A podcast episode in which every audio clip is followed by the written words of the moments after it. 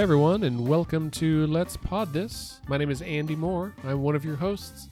I'm joined by Mr. Dr. Scott Melson. What's up, man? Hey man, how are you? I'm, dude. I'm so much better than I was last week. Yeah? I was, you know, a little sick last week. a little Oh, that's under- right. A little under the weather. I'm feeling. Man, it's only been one week. It's only been a week, but I'm feeling better. I'm back after it. It's been a long week then. Maybe, maybe not quite 100, percent but I'm like probably 95 percent. 95 is, uh, that's a solid A. Yeah, man. I'll take it. Well, I'm glad you're feeling better. Thanks, dude. All right, so we are doing a bit of a different episode today. We're going to have a brief news roundup. Yeah. Uh, and then, but really, the topic of the day is marijuana, if I can pronounce it like you do. Marijuana. Marijuana. So I think um, it's been the, the big talk of the week. So, news, uh, Scott, take us through the news roundup real quick. So, with one exception, all of our news, all of our news this week is going to be related to State Question 788, the Board of Health meeting this week, and the fallout, which will be our main topic today. So, first up, we've got from News OK. The board broke tradition in setting prescription marijuana rules. Author unknown. This is a kind of a piece that was has contributions from several uh, great journalists at News OK: Ben Felder, Justin Wingerter, and Meg Wingerter. Um, they are talking, kind of go through exactly what the Board of Health did um, in terms of enacting regulations and setting up a framework for a medical marijuana industry in Oklahoma, and how the board maybe has kind of broken some precedent here. Um, Which is going to be a big part of our discussion Yes. today. Yeah. So that's that's first up. Next, uh, if you would like to know more about exactly who these folks are, Tulsa World uh, has a article that profiles all the members of the state board of health. There's some doctors there. There's a dentist, even some healthcare executives there from all over the state, and it lists which board members represent which counties. And so it is worth, I think, your time to check that out if you kind of want to know Mm-hmm, uh, more. Um, there's a great article by Catherine Sweeney from Journal Record. Uh, does great work at that uh, that paper uh, that talks about um, costs for marijuana marijuana growers and specifically looks at one of the rules that the state board of health put in their regulations this week, talking about uh, the ban on outdoor commercial growing has a lot of people upset, um, and and talks about what the implications are for real estate in Oklahoma, uh, and uh, what the implications are for prices of commercial warehouse space, and what that can mean for a burgeoning industry here in the state by having that uh, requirement that commercial grow operations be limited to indoors. Uh, lastly, the last marijuana related article is again from News OK. There have been not one, not not one, but two lawsuits already filed Dose lawsuits. uh, dose lawsuit that were filed on Friday, uh, naming variably Governor Fallin, members of the Board of Health, several other administrators in Oklahoma government um, about these rules and trying to get them, you know, reviewed by the courts. So those are the four marijuana-related articles, and then we have, as always, everyone's favorite segment. Pruitt Watch. It's Brewer Watch. we doing that now or later? Later. Sure. We'll come back to that. Yeah. So That was very exciting, though. It was right. so, um, really, that's that's it for the news roundup, and and I, I we're not going to talk in detail about any of these articles because kind of a, a longer discussion about marijuana is really what we're going to focus on for the rest of the episode. That's So, right. And I will, uh, by this point, you have already heard a disclaimer that I just thought to add at the beginning of this. Um, Scott and I are going to just approach this unfiltered. This is Scott Melson and Andy Moore as two concerned citizens, as individual people, as voters who have opinions on this issue. This does not reflect the opinions of our organization. I guess this is the, the disclaimer right now. Yeah. So you've heard it now. Um, but we really want to kind of have an honest discussion because almost every time that we've gotten together in the last few weeks and we talk about this issue, um, we get heated, we get into it, and and I'm like, man, we should record this, and we just haven't done it yet, and so we're just gonna we're just gonna do it. Also, I'm not gonna edit out any adult language, Yeah, so there's gonna be the F word at some point and, and probably the S word, probably. but definitely not the C word because we have got standards. But uh, if you have kids in the car, earmuffs, kids. Other part of the disclaimer I think that's worth mentioning too, you know, it, it has come up from time to time on the podcast. Um, I'm a physician here in Oklahoma. Andy, you are a licensed professional counselor. Mm-hmm. Um, both of us work for large health, Health groups. entities, yes. Yeah, and, and and any opinions that we state here are are our own. Um, they're not reflective of any policy or um, you know policy or statement that should be attributed to the institutions for which we Right. work. Right. Uh, on that note, I've got a bone to pick with you people about what you're getting angry about. So this is a we're gonna just this is a commentary that's far and wide. Yes. Um, so let's maybe let's quickly. S- First well, you, you said what's happened this week. Yeah, so so just a quick recap. So the State Board of Health met on Wednesday, and for those that you know started paying attention to this issue today, on June 26th in the primary election, Oklahoma voters passed by a wide margin State Question 788, which legalizes medicinal cannabis in Oklahoma. The state question was written in a pretty broad way On purpose. on purpose. And one one thing that was I think discussed a lot in the lead up to the election when people had concerns about how broad that language was, a common retort was that well, it also says that the state board of health, assuming the state question passes, that the board of health will come back and then establish a regulatory framework for how this industry will function in Oklahoma and they have 30 days to do that from the time that the state question passes. So it passed. The result is certified. The Board of Health has been meeting. They've actually been working on re- uh, regulations for several months now, enlisting the opinions of uh, stakeholders, other government agencies, and they met on Wednesday, I believe, of this week. Um, and they they met and they passed a set of regulations, and that that was controversial for a couple of reasons. Probably the biggest the biggest thing is that when they met, they they had the proposed rules that have been published that have been available on the web for quite some time. Uh, However, they, like a couple of weeks because they had to allow for public, Public comment, comment, right? So you get to read the rules and, and then comment on your thoughts about these rules. during the meeting, there were two motions made to amend the rules um, in fairly significant ways.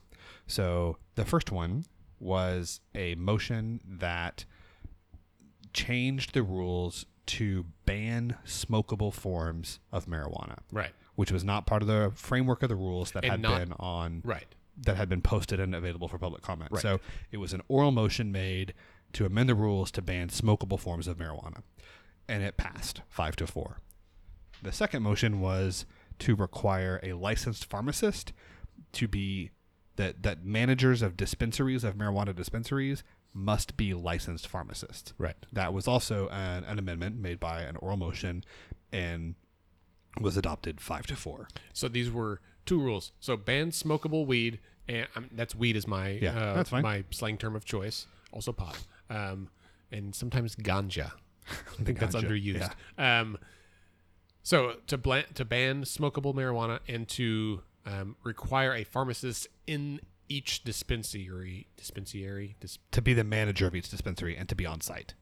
the manager or just on site. No, to be the manager. So the manager of the dispensary must be a pharmacist. Okay, um, that's bogus, but we'll get into this in Yeah. right now. Um, so those are the two rules, and they both passed five to four. And and and, and Five to s- two? Five Five to to five to four. Five to four. Five to four. And so to, just barely passed. yes. And to say that there has been a strong reaction to that, I think would be uh, An un- understatement. under, underselling. Right. Undersell. I mean, social media erupted. Uh, news stories have been written about it. Um, I mean, it's been, it has been the talk. I think of certainly the what I've what I've been all I've been hearing about Yeah. for the remainder of the well, week. and I and I did see that um, both uh, the Oklahomans uh, Political State podcast and uh, Non-Doc and FKG Consulting's podcast both had the same topic this week. It is the topic du jour of podcasts in Oklahoma that deal with politics. right. So uh, we should probably say that the Board of Health is comprised of composed of There's nine folks on it. nine people, a bunch of physicians, doctors of various Yeah. sorts, and then some like healthcare administrators, policy people. And they are not elected; they are appointed. Yes. Are they all appointed by the governor? They are all appointed. I I'm not certain if they're all appointed by the governor or if there's governor, speaker, and senate pro tem. Right. That's usually how it goes. Um, and so that's that's who it is. And and so here we are. So we've got two rules that passed just barely, and this was shocking to a number of people, including um, House Majority Majority Leader, Floor Yep. Leader, Floor leader Echols. uh, yeah, Jon Echols, and who was on vacation. And when he got the news, you know, some reporters called him, and he was like, "What? What happened? No, and his statement was like, I had no idea, and he was appalled. I think because the legislature, especially leadership, had been in talks with the industry and with the board of health for weeks, developing these rules, making sure that everyone's kind of on board. Just like, hey, here's what we're thinking, and this was allegedly not part of the discussion, Right. As Right. far as we know. Right. The other thing that's been so the, so the other thing that's been that was kind of controversial about this is in the aftermath, no one was able. None of none of the board members um, commented. So newspaper organizations, other news organizations Right. tried to solicit comment on this action from board members. None of them replied for com- well, so, uh, Skilling, Skilling, I think, replied for comment, and his comment was, I "I, can't no comment." um, um, and so no one commented, and there doesn't seem to be, you know, staff at the Board of Health, uh, at the Department of Health, who've been involved in crafting these rules, said we don't know where this language came from. Like we don't know where these two, like, where did these two proposals come from? That you ban smokable forms and that you have to have a pharmacist. So, um, so that was one point of controversy. Um, but in addition to that, Andy, I, I think you could accurately say that the predominant reaction to this has been outrage, right? Yeah, Outrage at the process, but also outrage at just what the the rule changes themselves. Right. So you know when this when this first happened, so it passed with a, a wide majority, fifty-seven percent of the vote. Governor Fallin at first had said, "I'll probably call a special session," and then after it passed, said, "No, I'm not going to."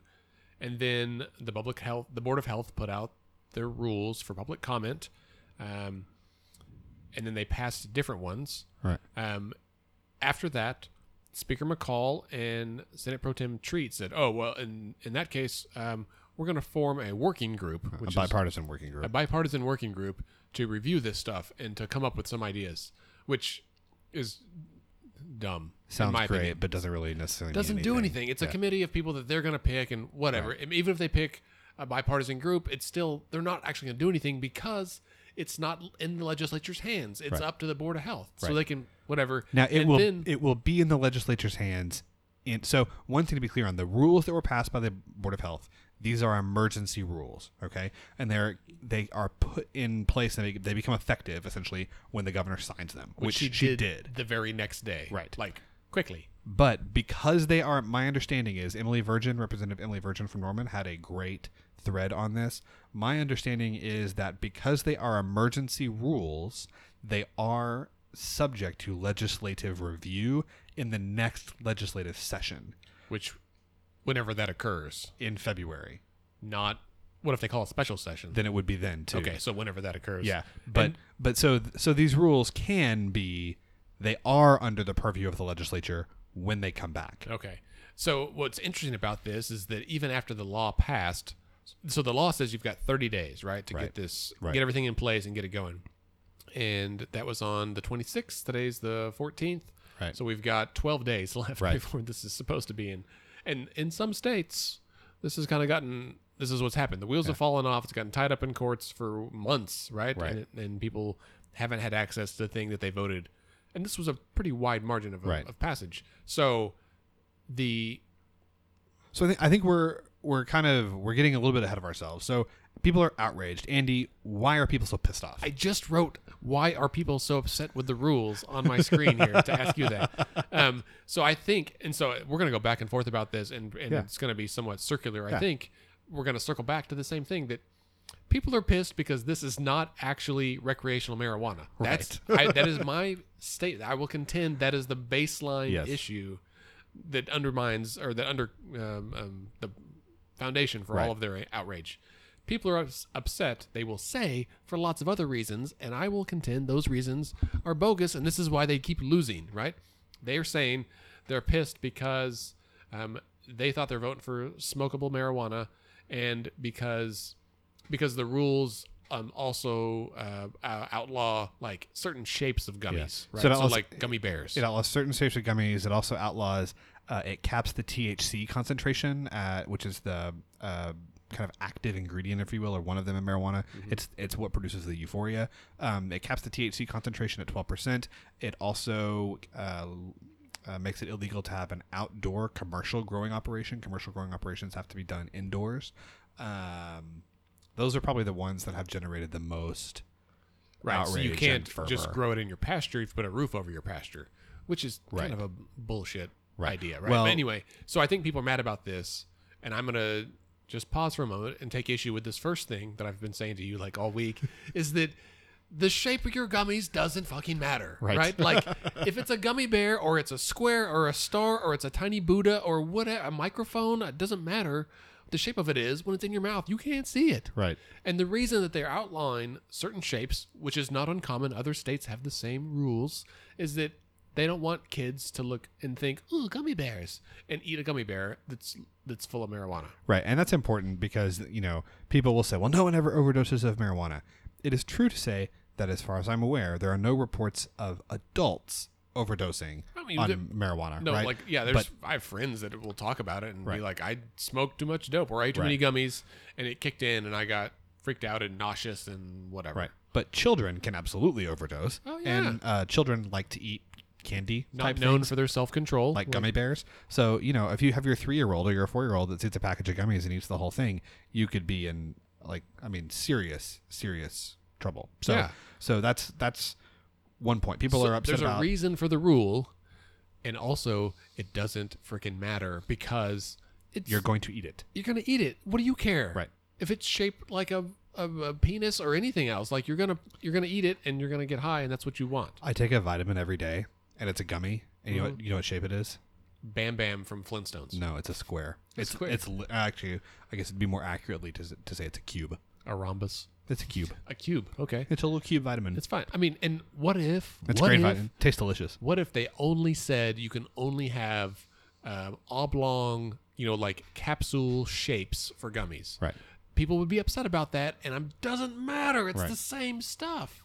You can shape it like whatever. 100%. And it's because people want unfettered access to marijuana, which is fine. That's Right. up to them. It Doesn't matter. But I'm just saying, if you want to be outraged about something, as I wave my arms on the podcast, this is not the thing to be Right. outraged about. Right. No, and I've had I mean I've had a similar kind of reaction to this. And you know, I'm I'm going to lay all my cards on the table here. I'm a doctor. I voted for state question 788. There are as we're going to talk about later there's right now a couple petitions to try and get recreational marijuana on the ballot. I'm going to vote for those as well. Um so I was a supporter of medicinal like passing the law for medicinal cannabis. I will tell you that I will not be writing it in my practice and there are several reasons for it. One is that for us as physicians, there's really no, there's not any like good data on how you write for this, right? And when I say write for it, I mean give someone a prescription for it, right?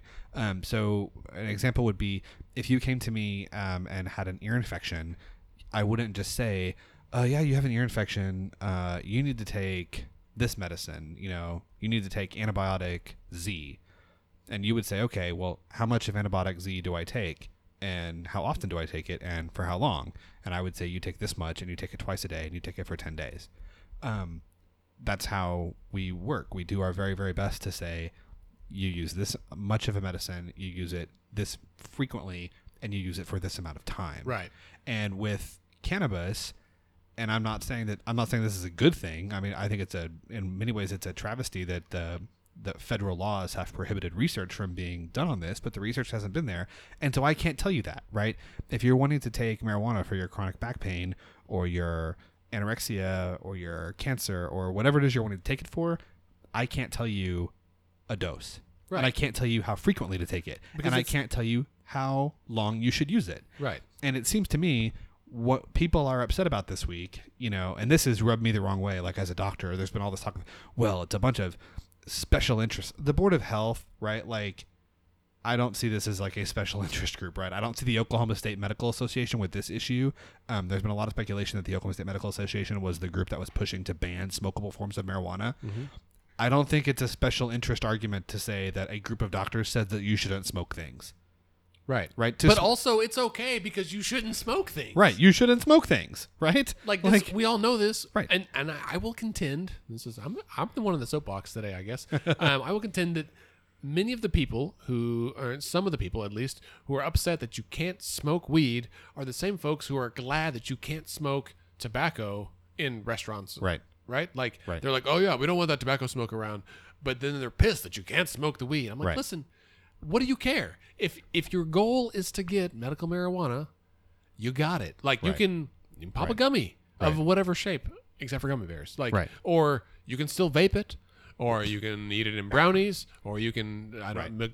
weed milkshakes. I right don't know. right that a that's thing? i yeah like that's what what has and this is what i've said to you and a, and a couple of times i think i've said this it seems like what people what people wanted from this law or what they what they're upset about is that they're making rules that say you can't just use however much you want whenever you want for however long you want Which would be recreational. yeah and that's and again i'm in favor of if if that's what you want to do that's your business and that's fine but that's called recreational marijuana it's not called medicinal marijuana Right. people are outraged that we're trying to treat this like a medicine And so, real quick, let's talk about recreational because there is a petition being Yeah. circulated right now. I think they're about halfway there on signatures, is my understanding, and they have until I think until the eighth of next month to I, get. I thought they were more because they need 160. I, th- I thought they were about 100,000. oh, that, okay, that's true. I heard they had sixty thousand. They need one hundred and sixty thousand, and they have until I think August eighth Yeah. to submit them and to get recreational marijuana on the ballot. The thing there is that they will have to. Um, then those signatures will have Will to be be, certified. certified, and that'll take a few weeks, Yeah. at least. And um, and so the question is, will it be on the November ballot? So that's so that question first, Scott. Do you think recreational weed will be on the November ballot? I'm going to go out on a limb and say that I think it will. You know, Really? Yeah, I think it will because I think right now, I think that people who want recreational marijuana are, I think they're, if possible, they are even more motivated than they were with 788. And now that 788 has passed and there's been some restrictions put in place, I think that's going to, you know, that's going to kind of even, even further uh, galvanize folks that are in favor of recreational. So So if it is, what impact do you think that will have on the election in November? Oh, tremendous, tremendous. So- now, I so, think that um, I think that they will have a harder time. You know, we were all pretty optimistic that 788 was going to pass. I think I think like in the in the week or days before the election, I said I think it's going to pass by a slimmer margin than people thought. I was guessing 52-48, and I was wrong. It was 57-43 Which in this day and age is a big margin. is a huge is a huge margin. I I I think that there will still be some folks who are maybe even that voted in favor of medicinal cannabis that are much more leery of recreational cannabis. That's true. I think there will be fewer people that will support it, but I think it would still pass, especially because it this issue right now with the board of health and the legislature and all that yeah. will really like galvanize people, and you Yep. you may turn out the pot vote, which will have, as we have seen, Significant impact on statewide Yeah. ra- other statewide right, races. other races, Yeah. right? So like, um, and and and it is a mis uh, mischaracterization that only Democrats or liberals want legal marijuana Oh, that's a huge mischaracterization. for because and I think if it doesn't pass now, There's a lot of conservative people who lived through the 60s that would love to see recreational that's weed. exactly right. There's a ton of Gen X um, people who who lived through the 60s who are like, you know what, I used to smoke weed and it was cool. They want low taxes, limited government, and recreational weed. That's exactly right. And couldn't we all just like chill out a little bit? Wouldn't it be okay for our society if we just would take a step, pop a gummy, and like relax a little bit?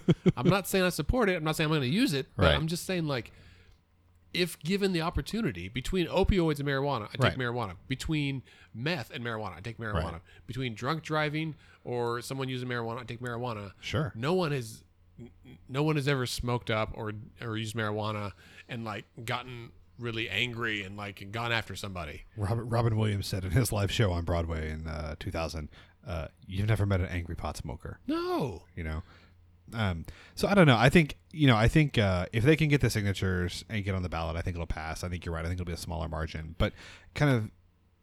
I don't know if they're going to get the signatures though. So I I'll, I'll take the opposite position um, for the sake of the podcast, if not in real life.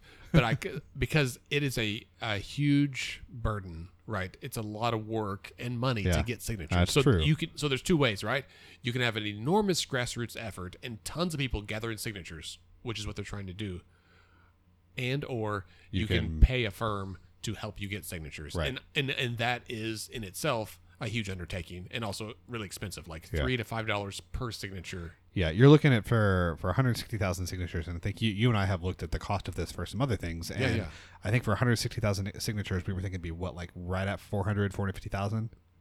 Uh, at least for Yeah. yeah Yeah, like I mean, dollars four hundred fifty thousand dollars. because you you pay the people to gather signatures, right? Right. This is kind of a thing that they do in a state like this. And then you get the signatures, and the signatures have to be certified, and then the governor gets to put it on the election on a decide what election it goes on. Now, we were having a conversation about this this morning. I it is my understanding that the governor gets to decide which election, like which ballot right. it appears on, as long as there are multiple upcoming ballots onto which it can go. right. It's to be a statewide election. Right. And the statewide elections, right, are the every other year primaries and the every other year general elections, right? Right. Are there ever other things? I guess if someone resigned or May- something. But it'd be a special election. Right. But I don't know that you, you don't know that that's going to happen. So I don't so I I I think the point I'm trying to make here is I think that if they get the signatures and they get the signatures certified, I believe it has to go on the November ballot I think as long as you can get signatures certified before the ballots start being printed. Right. So it, the, yes. So that's the. I think that maybe the linchpin, uh, especially based on our conversation earlier today. Yeah. Um, is that I I wouldn't be surprised knowing the little bit that I know about the state legislature. about the way things go down in Oklahoma. Right. Um, that someone someone tweeted the other day that it seems like the governor just looks around and says, "What's the worst thing I could do for the state? I'll Right. do that." Right. Um, and I I can't disagree. Um, Governor Fallin, if you're listening, we're sorry, but not sorry. Right. You are a very nice person and maybe a, a terrible governor, um, in my own opinion. So I, I think what will happen is that they will get the signatures and then there'll be some challenges to the signatures, oh, right? Oh yeah. And they will be delayed just enough, like maybe not a day, but like a week or like five days that they beyond the beyond threshold and be like, oh, you know what? It's too long. We can't get it on the next ballot. And so it'll be up for the next, I guess, the next primary one. Because I think it has to be within the next 24 months. Yeah. And so the next one would be the primary in uh, 2020, right? Yeah. Or I think I think they could choose to put it on the general election in 2020. I think. Do they, could they not? I think they could. I thought that it has to be the next statewide within the next 24 months. We should know this. We'll look it up and uh, correct it next week, I guess. But- so, you know, coming back. I mean, what do you, it seems like your general what no, go ahead. your general sense of the outrage about about the rules the board passed on Yeah. Wednesday is a bit and I don't want to put words in your mouth. One, it's a bit overblown, like misguided. calm down. And then two, we've had some other conversations where it maybe it's a little bit contrived as well. Well, I think it. I think it is. Um, you don't have to calm down, but it needs- to be guided correctly, right? Like arguing and getting pissed about the shape of your gummy is not the hill you want to die on. Right. I, just from a strategic point of view, I think um, if you want to take issue with any of it, uh, there's several things. Um, the other thing, and let's talk about this in just a second, but the issue of requiring a pharmacist in Yeah. each dis, uh, dispensary Dispensary. dispensary. I can't remember if there's an A in there or not. I think that's a a, a more ludicrous. Well, not it's a less ludicrous thing to be angry about, but a more um, pertinent issue. I think that um, the I think that people, if you're going to be angry, this is my this is my recommendation to people of all political walks of life. If you're going to be angry, really make you only have so much energy, right? Like, so make sure that whatever it is you're angry about is worth getting angry about. And in this day and age, there's a lot of stuff to get angry about, but not all of it matters, right? Yeah. I mean, Yep. the same thing like when the Republicans got upset about the color of Obama's suit, like fucking get over yourself. Right. That doesn't matter, Right. right? If you want to get upset about um, you know, something like the fact that the president like didn't look at the Queen of England as they were walking, is it inconsiderate? Sure. Does it really matter for the shape of our country and the direction we're going? No. Right? Like the Queen's gonna just roll her eyes and move on with her life. She's 92. It doesn't matter. But like for for this issue for marijuana here in Oklahoma, the shape of gummies doesn't matter. the The thing that matters is that you can get the the thing that you wanted, and the thing that the thing that matters is that the state board of health did or did not follow the Open Meetings Act, which So- is a law. Yeah. So that's a really interesting question. There's an argument to be made um, that they did in fact follow the Open Meetings Act um, and open records because even though these are changes, they're not the rules that were posted online for public review and comment, they were made after the making of a proper motion during a meeting. Right. So, and the meeting was open to the public. So, and unless they posted the agenda. So there's Right. two things. I'm going to cut you off on purpose, um, because this is now that's fine. part of my roles, right? So as we discussed last week, I'm also now the executive director of the Freedom of Information Oklahoma organization, which deals with open meetings, as as as luck would have it. Um, and so So your balls deep in this. I am, yes, indeed. Go balls deep. I, I haven't watched dodgeball in a long time. If you can dodge a wrench, you can dodge a ball. Um, also, is Rip Torn his given name because that's a badass name? I th- I think it is, and yes, And listeners, if you haven't seen the movie Dodgeball and you're under the age of 30, it's probably worth your time. For the rest of us, as you've aged, it's it's not. did you have any gummies before you watched Scotchball? No, was that an option? I don't know. No, I've never had a gummy Ah, of, nor- with nor I. marijuana. I, do Nor love gummy worms though. Dude, they're the best. Mike and Ike's are kind of gummy also. Sour, Anyway, sour gummies. I'm a big sour gummy. oh fan. yeah, yeah, those are good. So God, um, Rip Torn is old. He looks terrible. Scott just googled Rip Torn and is shocked at what he's seen. How old Uh, is he? he is 87, but look, but look at him in look at him in 2015. No way, Yeah, dude. Holy moly! And to answer your question, his given name is Elmore Rual Torn Jr. Not Rule, but Rual. R U A L. Interesting. Torn is his last name though. Torn is his last name. You heard it here first, folks. Rip Torn. All right. Well, Trivia question: uh, What was he nominated for? What film was he nominated for an Academy Award for Best Supporting Actor? Men in Black. No, Oh, as I'm it shocked, turns out, shocked. I tell you, he was uh, nominated for Marsh Turner in Cross Creek, 1984. I've never heard of this film. That's because I was one. 1981, 84. 84. I was three. Yeah. Um. Anyway, so, God damn it, what do we? um, Balls deep, open meetings. There we open go. meetings. That's what's important. Um. So, th- so yes, I, I cut you off for this purpose. So that the the fact that they they posted the agenda in advance, and they held the meeting, and it was a proper motion. Those things are all true and legal.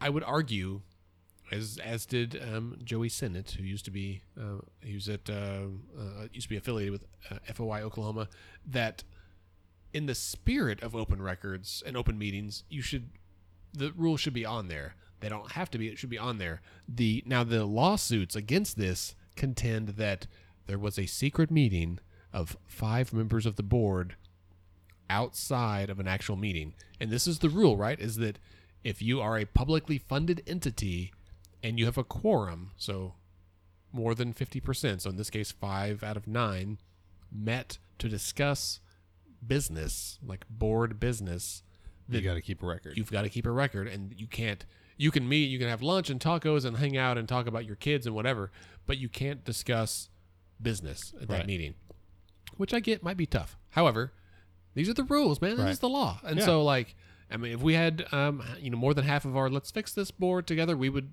i would definitely call a quorum and be like hey let's get some stuff done and so in this situation they they allege that five members met together planned this out and then and then showed up and like we're like oh boom hey there's a motion and we passed this. Are they alleging that based on actual knowledge, or are they just assuming that the five people who voted in for it got together and did that? they said that they have evidence but they did not want to share it for fear of retribution at the time.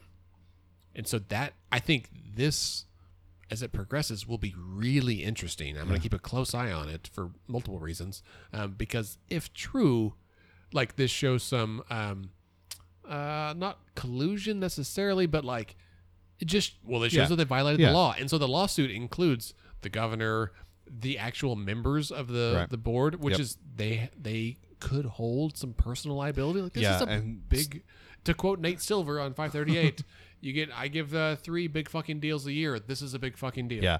No, I agree. The other thing that's interesting about this and why there's potentially some personal uh, legal liability here, um, they went against the recommendations of their general counsel. Of- right Which So is if your that- lawyer tells you not to do it don't do Yeah. it Which which that to me that is a huge deal. Like their lawyer, like you know, there had been some discussion, I guess, of at least um, at least the the rule on uh, requiring a pharmacist to be the manager of the dispensary. Mhm. Um, they had talked about that in some board meetings, and the general counsel said, "Yeah, I don't think we can get there. I don't think the law, I don't think the way the state question, the state question is written, gets us there. You'd have to actually have the legislature come and make a statutory change Right. in order to do that." And they ignored that advice and did it anyway. Right. So apparently, the rule is when the general counsel of the agency gives you legal an illegal opinion that you can't do something, and then you do it anyway, you personally are responsible, not the agency. Right, which has happened multiple times in our state government where it's Yeah. like someone's like, you know, this is a bad idea, and they're like, you know what, let's go ahead and do it. We have a penchant for not following the law. We do, and how has it worked out in the past? Not great. Not well. How much would this cost the state? I, I tweeted this the other day. I said, "How much is a lawsuit going to cost?" I got estimates from uh, two billion to one trillion to like. I was like, well, probably not those numbers. but here's here's my answer. If it's more than zero, It's too much. it's too much for something like this because we know that history will bear out. I will come back and podcast in 50 years if we still have podcasts and say, "I told you so." That this is coming, right? I think, and We'll I be think, podcasting in Russian in 50 years. I think even opponents. No. under- no. Also in Russian, it's still no. Niet. Is that it? Niet. Nine. No, that's German. I know. That's why I did it. Oh. In Spanish, though, still no. Yeah. Uh, what about Portuguese? Do you know Portuguese? No. Is it still no? I, I'm, I don't know the answer to that. Who's on first?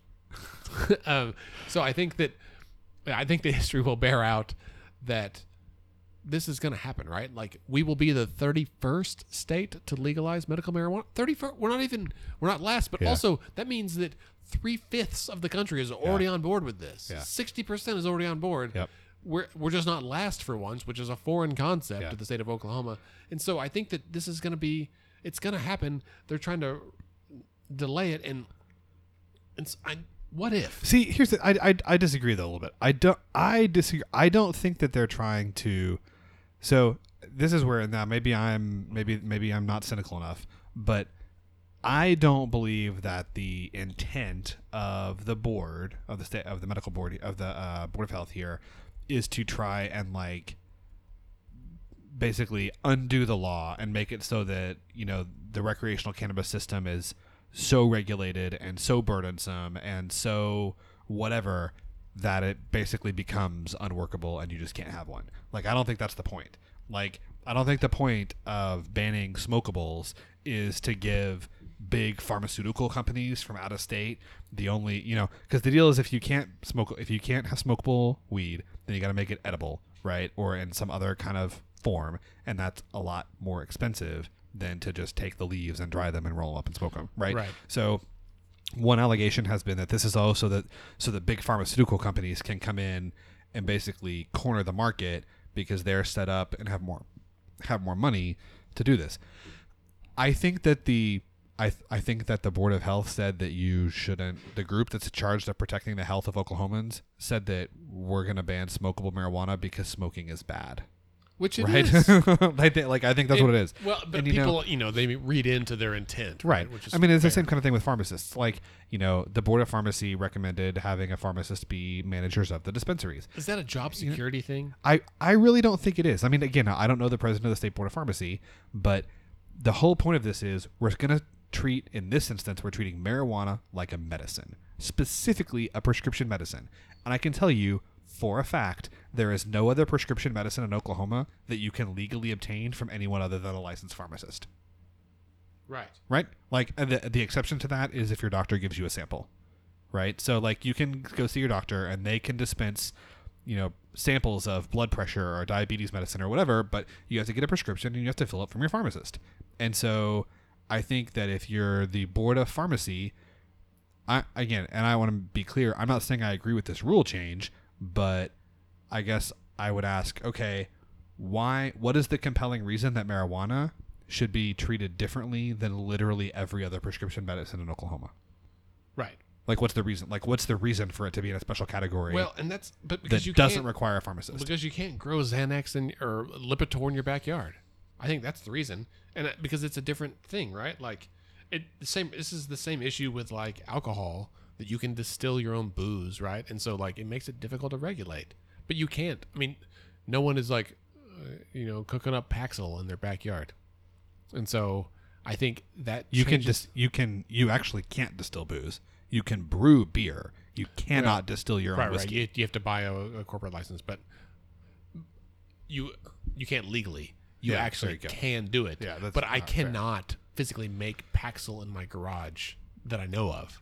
Like the the so. Probably not. Probably right. not. It would be booze or marijuana, Right. right? This substitutes is Right. the issue. And so I think that changes the the power differential in this situation.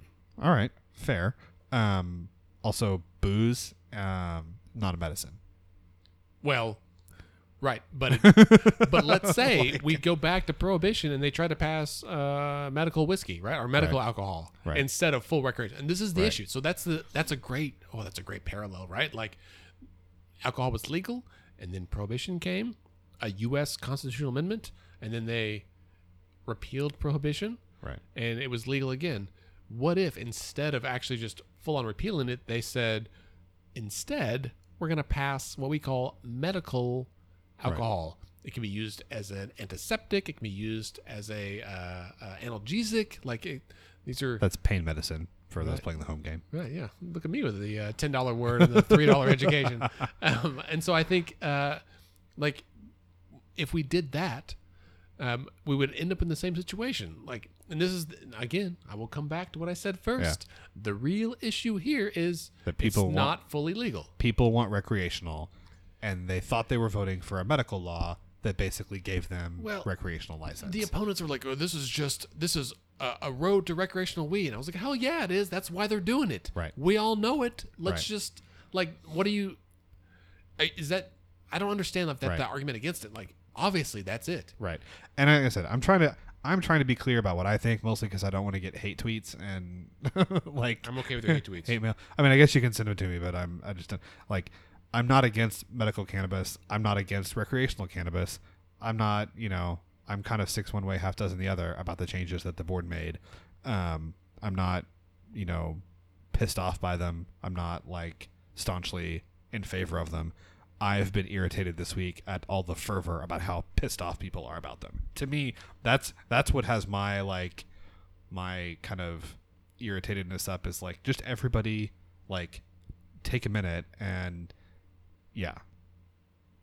You know what I mean? Right, right, Like right. just I mean- like like if you're really like again, you're you're getting angry that the board of health is treating medical marijuana like a medicine. Right. So we, you know, I've had this discussion before. Where like they, the problem is that they can't fully treat it like a medication because it lacks some of the things that medications have. Like um, Like evidence and dosing. Well, and- right, because it hasn't been studied because Right. it's illegal. Just like, um, so our you know our original intent today was to have um, a podcast titled "A Doctor, a Lawyer, and a Therapist" walk into a bar, the lawyer had to go home to her child. but the lawyer had to go home and take care of her kiddo, which is cool. Um, she's just not here, so shout out to Nicole, our board president. We'll catch you next time. Yes. and she doesn't listen to the podcast anyway, so this is fine. Um, but if she comes on but doesn't listen. that's right, yeah, she was on that one episode. Yeah. Um, so I think that the issue is that there's not dosage. It's not this. There hasn't been the body of scientific evidence and support behind the the use of marijuana for which doctors and pharmacists could use to to dispense it based on that knowledge. Not like we have for Lipitor, right? To make a broad, you know, generalization. Right. And so yeah, so we've got all this data and this efficacy testing and safety testing and whatever. We haven't had it. Now, does that mean it shouldn't be legal? No, it doesn't mean that at all. It just means that it's hard. You can't prescribe a specific dose Right. because you don't know a specific dose because there's no Right. evidence to be like three milligrams of THC helps with epilepsy. Right. Six is too much, right? Right. Like there's not. We don't know the sweet spot. We don't know what's helpful at different levels. It puts doctors in a position of having to say if you're going to give someone a medical license, okay, I'm going to recommend that you take this thing to help with you know your pain or whatever, and I guess use as much as you feel like you need to, as often as you feel like you need to, for as long as you need to. which has worked out so well with opioids. Right. And the problem is the problem is good doctors in my opinion, um doctors that are trying to practice ethical evidence-based medicine are very very appropriately uncomfortable with doing that. Right, right. And that's why, you know, particularly since 788 passed, literally every doctor that I have spoken to about this has says, "Ah, okay, can we just legalize recreational and leave us out of it? Right. Like, and that way the patients can do what they feel like helps them. They can come see their doctor and we can put it in their medical record. You know, I mean, I already, just in case any insurance, Medicare, Medicaid people are listening, I already accurately documented my medical charts when patients tell me that they're using illegal drugs. Right. But patients can come tell us that. We put it in their chart. Patients don't have to feel like there's some kind of retribution, you know, and we can even put it in their med list and check for interactions. And like well, and that's it can I be mean, dealt with in a way that's tougher to deal with now. and not just marijuana, but uh, like other drugs, right? So, like Yeah. uh, the pharmacist in my program, we also document that kind of stuff. Um, and we're not listed in the med list, but there are like some medications Right. utilize the same liver pathways Right. As like some medications and some straight drugs use the same pathways, Right. like meth as an example. And so, for people on certain HIV medications, we have to say use less meth because it's going to, um, you know, like uh, it double the half life of the meth right. because you're on this medication. And so, Alcohol's alcohol is a huge one. Now you can ask a question. Um, okay, so people can buy alcohol that's metabolized by the liver, and the you know they don't have to have a pharmacist there that's buying. You know, they don't have to- have a pharmacist that's there checking on them as they buy alcohol and making sure mm-hmm. they're not on any medicines that would interact with their alcohol. fair question. But the difference is they're not there buying alcohol, presumably, on the advice of their doctor for purposes of treating a disease. Oh, fair enough. Which is another argument to just remove the medical community from the Right. equation, right? Right. Also, it cracks me up in a state that is so populist, in a state that does not like government overreach and government like getting into your business, that you would willingly insert a bureaucratic body into it to make this whole thing possible. Right. So this brings me to two questions, and uh, we probably need to work on wrapping up here. We were at uh, about 50 minutes here. Um, really, it doesn't feel like it's been that long. well, we, I've been after it here, getting You're- getting you're- up on it. I've been really fired fiery up. today. I, you know, I have a lot of pent up anxiety and frustration about society. Sounds like you Um, need some marijuana. No, thank you. I'll have another glass of bourbon though. Um, so I have two questions for you, Scott, for for us to discuss. And the Yeah. first one is, what if the legislature decided of their own accord with a two thirds vote to come back to special session, so that can a special session can either be from the governor's call or the legislature's own call. Whether or not they can get it's a different question. What if they came back and they came back and just voted to legalize it? I mean, I think that would be tremendous. I think there's zero percent chance of that happening. Can you imagine? Yeah, I mean, they'd be heroes for the first time in all these memory. guys who are terrified they're not going to get elected. So I think they would do this after the August runoff, right? Like if they waited a little bit until they get because because the message for for primary runoff voters who are very partisan, right? So like Right. for the conservative folks, these are very conservative voters typically.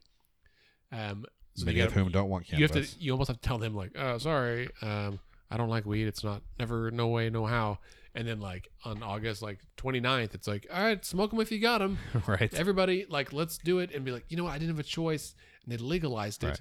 because then then the uh the state question goes out the window it doesn't Right. matter Right. and also all of those voters will be smoking dope by november right. and it won't they Right. won't go to the polls So I would say if you're conservative, you're Republican, it might be smart to go ahead and legalize it because you've got a better chance of winning you in know November. that is a that's actually a really interesting proposition. I was going to say that the reason it's not going to happen is because I mean this is in fact the reason that Governor Fallin doesn't want to call a special session. She says it's because the rules the Board of Health came up with are adequate. It's really because she doesn't want a lot of really conservative Republicans who are in bitter uh, runoffs or close races to have to take a position on it.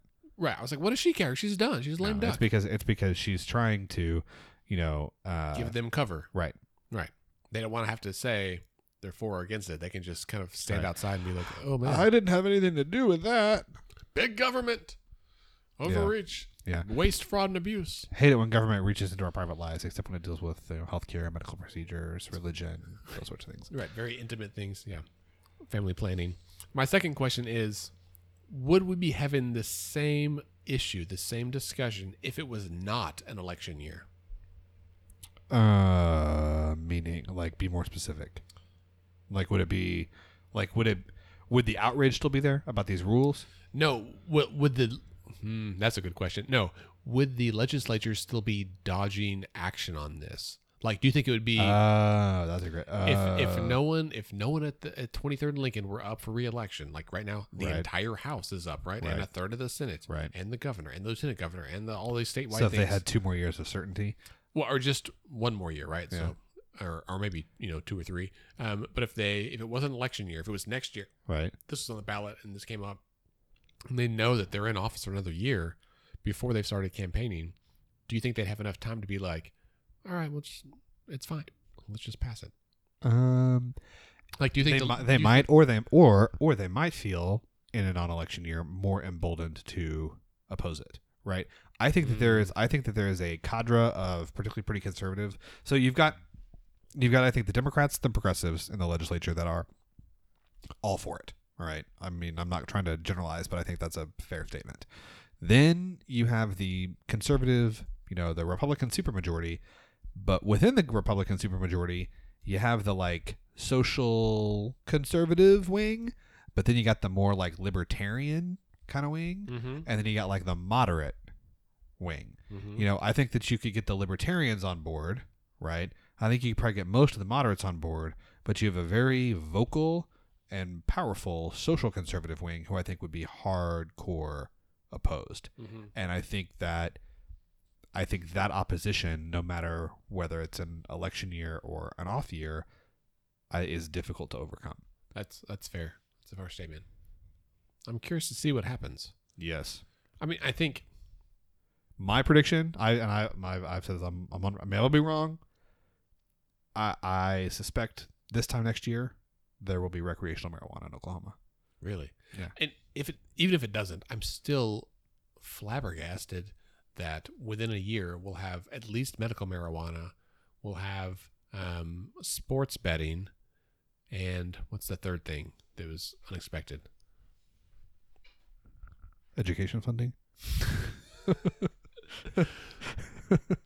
That's fair. um, New new revenue. maybe maybe the tax increase. I feel like there was three things that we passed that that were not typical Oklahoma conservative Yeah, I would say it values. was, I would say it was the tax increase. Well, that's fair, yeah. Um, so I'm interested to, just to see. It's a Yeah. crazy time. And you know what? So far, as we're as as we're aware, as far as we know, with the tax increase, with sports betting, and medical marijuana on the horizon, no one has died. So far, Society has not begun to collapse. Everything's still functional. You can still go to church on Sunday. you can go to church. You can pray. Rev- state revenue is on the rise. Yeah. So I'm curious to see. All right. Well, let's uh, let's quickly wrap it up with um, a very brief Pruitt watch. Oh yeah, we got I'm gonna go ahead and play the music. So, as everyone is hopefully aware by now, after last week, last week, right before the podcast, uh, Scott Pruitt, um, quote unquote, resigned uh, as EP administrator in the Trump administration. Um, and you know there has been a lot of there has been a lot of writing in the interim, uh, both uh, locally, but especially nationally. That man, with uh, with with the beating that he took as EPA chief and kind of his resignation and disgrace being tossed to the curb in the Trump administration, that his political career must be over. However, uh, Richard Fausset from the New York Times has a very wise take. He wrote an article this week Scott Pruitt, fallen EPA chief, may rise again in Oklahoma. And uh, it is absolutely worth heading over to NewYorkTimes.com and taking a read um, because I have no doubt that he is correct about Mr. Pruitt's ambitions for statewide office in Oklahoma. I have no doubt that he is also correct that there are lots of people in Oklahoma who don't follow what happens in Washington Right. nearly as closely as we do. Right. And there are some people that follow what happens in Washington and don't care, even see it as, you know, a badge of honor that he's been, you know, uh, had so much trouble with media and Mhm, ethics. mhm, mhm. So, for the love, okay, please read the article. Tell your friends about the article. Okay, just just have this in the back of your mind because if if Senator Inhofe does not run for re-election in 2020, he's given every indication that he will. But if he does not run for re-election in 2020, I think you can mark it down that Scott Pruitt's next run for office will be as uh, for the uh, U.S. senator from Oklahoma. Right. And he's going to have several opponents, but I think um, because of his name recognition, he may have a may have an edge. And he's going to have a lot of money because he is one of the biggest advocates for big oil and gas, um, both locally and nationally, uh, that there is. Mm-hmm. So, And you know, some would say that all press is good press, so yes, even if it's bad bad press because you were trying to find uh, dirty old mattresses and special lotion. You know who would say that? Who? P.T. Barnum. Oh, right. I so watched the greatest it show literally is last a circus. That's a circus leader is the one that said that. Yes. Fair enough. All right. Well, I All guess right. that's it on this Pruitt watch. I think we should, maybe we'll hold off unless something big happens, which is always potential happening. Um, all right. So um, to wrap up, this kind of brings us to the end of the episode. A couple of heads up on some upcoming events. Next Friday, which is July 20th, we're going to have our first um, uh, uh, uh, tour of the Capitol Restoration Project. Very excited. Scott, I can tell you that we are full up. All 20 spots have been taken. That is outstanding. It is exciting. I don't recognize any of these names, so I'm excited. That's to sh- also very exciting. it is. Um, so I'm excited to uh, attend and meet um, these folks: Kimberly, Donna, Jennifer, um, Deity, Deity. I apologize. Um, Diane, Jerry, Rick, Kathy, John, and Kathy. Um, I am excited to meet you all, and um, hope you enjoy the tour. If you are interested in uh, in attending one of the Capitol Restoration Project tours, we're also having one in August. Uh, it is on Friday, August 10th, and only two of those tickets have uh, been claimed so far. So there's still 18 left. You can go- go to our website, let'sfixthisok.org, and go to the events page uh, and find the details there. Also on our Facebook page, facebook.com slash let's fix this. Uh, okay, sorry, we specify that. Let's fix this. Okay. And um, don't forget to subscribe and rate our podcast on uh, on uh, Apple Podcast. Oh, look at that music! We're getting used to this new system here. All right, so don't forget to subscribe and rate to Let's Pod This on Apple Podcast because that helps other people discover us and become better informed and better Oklahomans, right? You can connect with us on Twitter and Instagram at Let's Fix This OK. Scott is at SC Melson. I am at Andy OKC. You can also like our Facebook page at facebook.com slash Let's Fix This OK. Our website is let'sfixthisok.org. And ooh, check it out because we're updating it this weekend with some really new, exciting things. You can sign up for our newsletter, as you should. You can read our blog, find resources and details about upcoming events, as I said. You can also make a donation to sign up. No, excuse me. You can make a donation.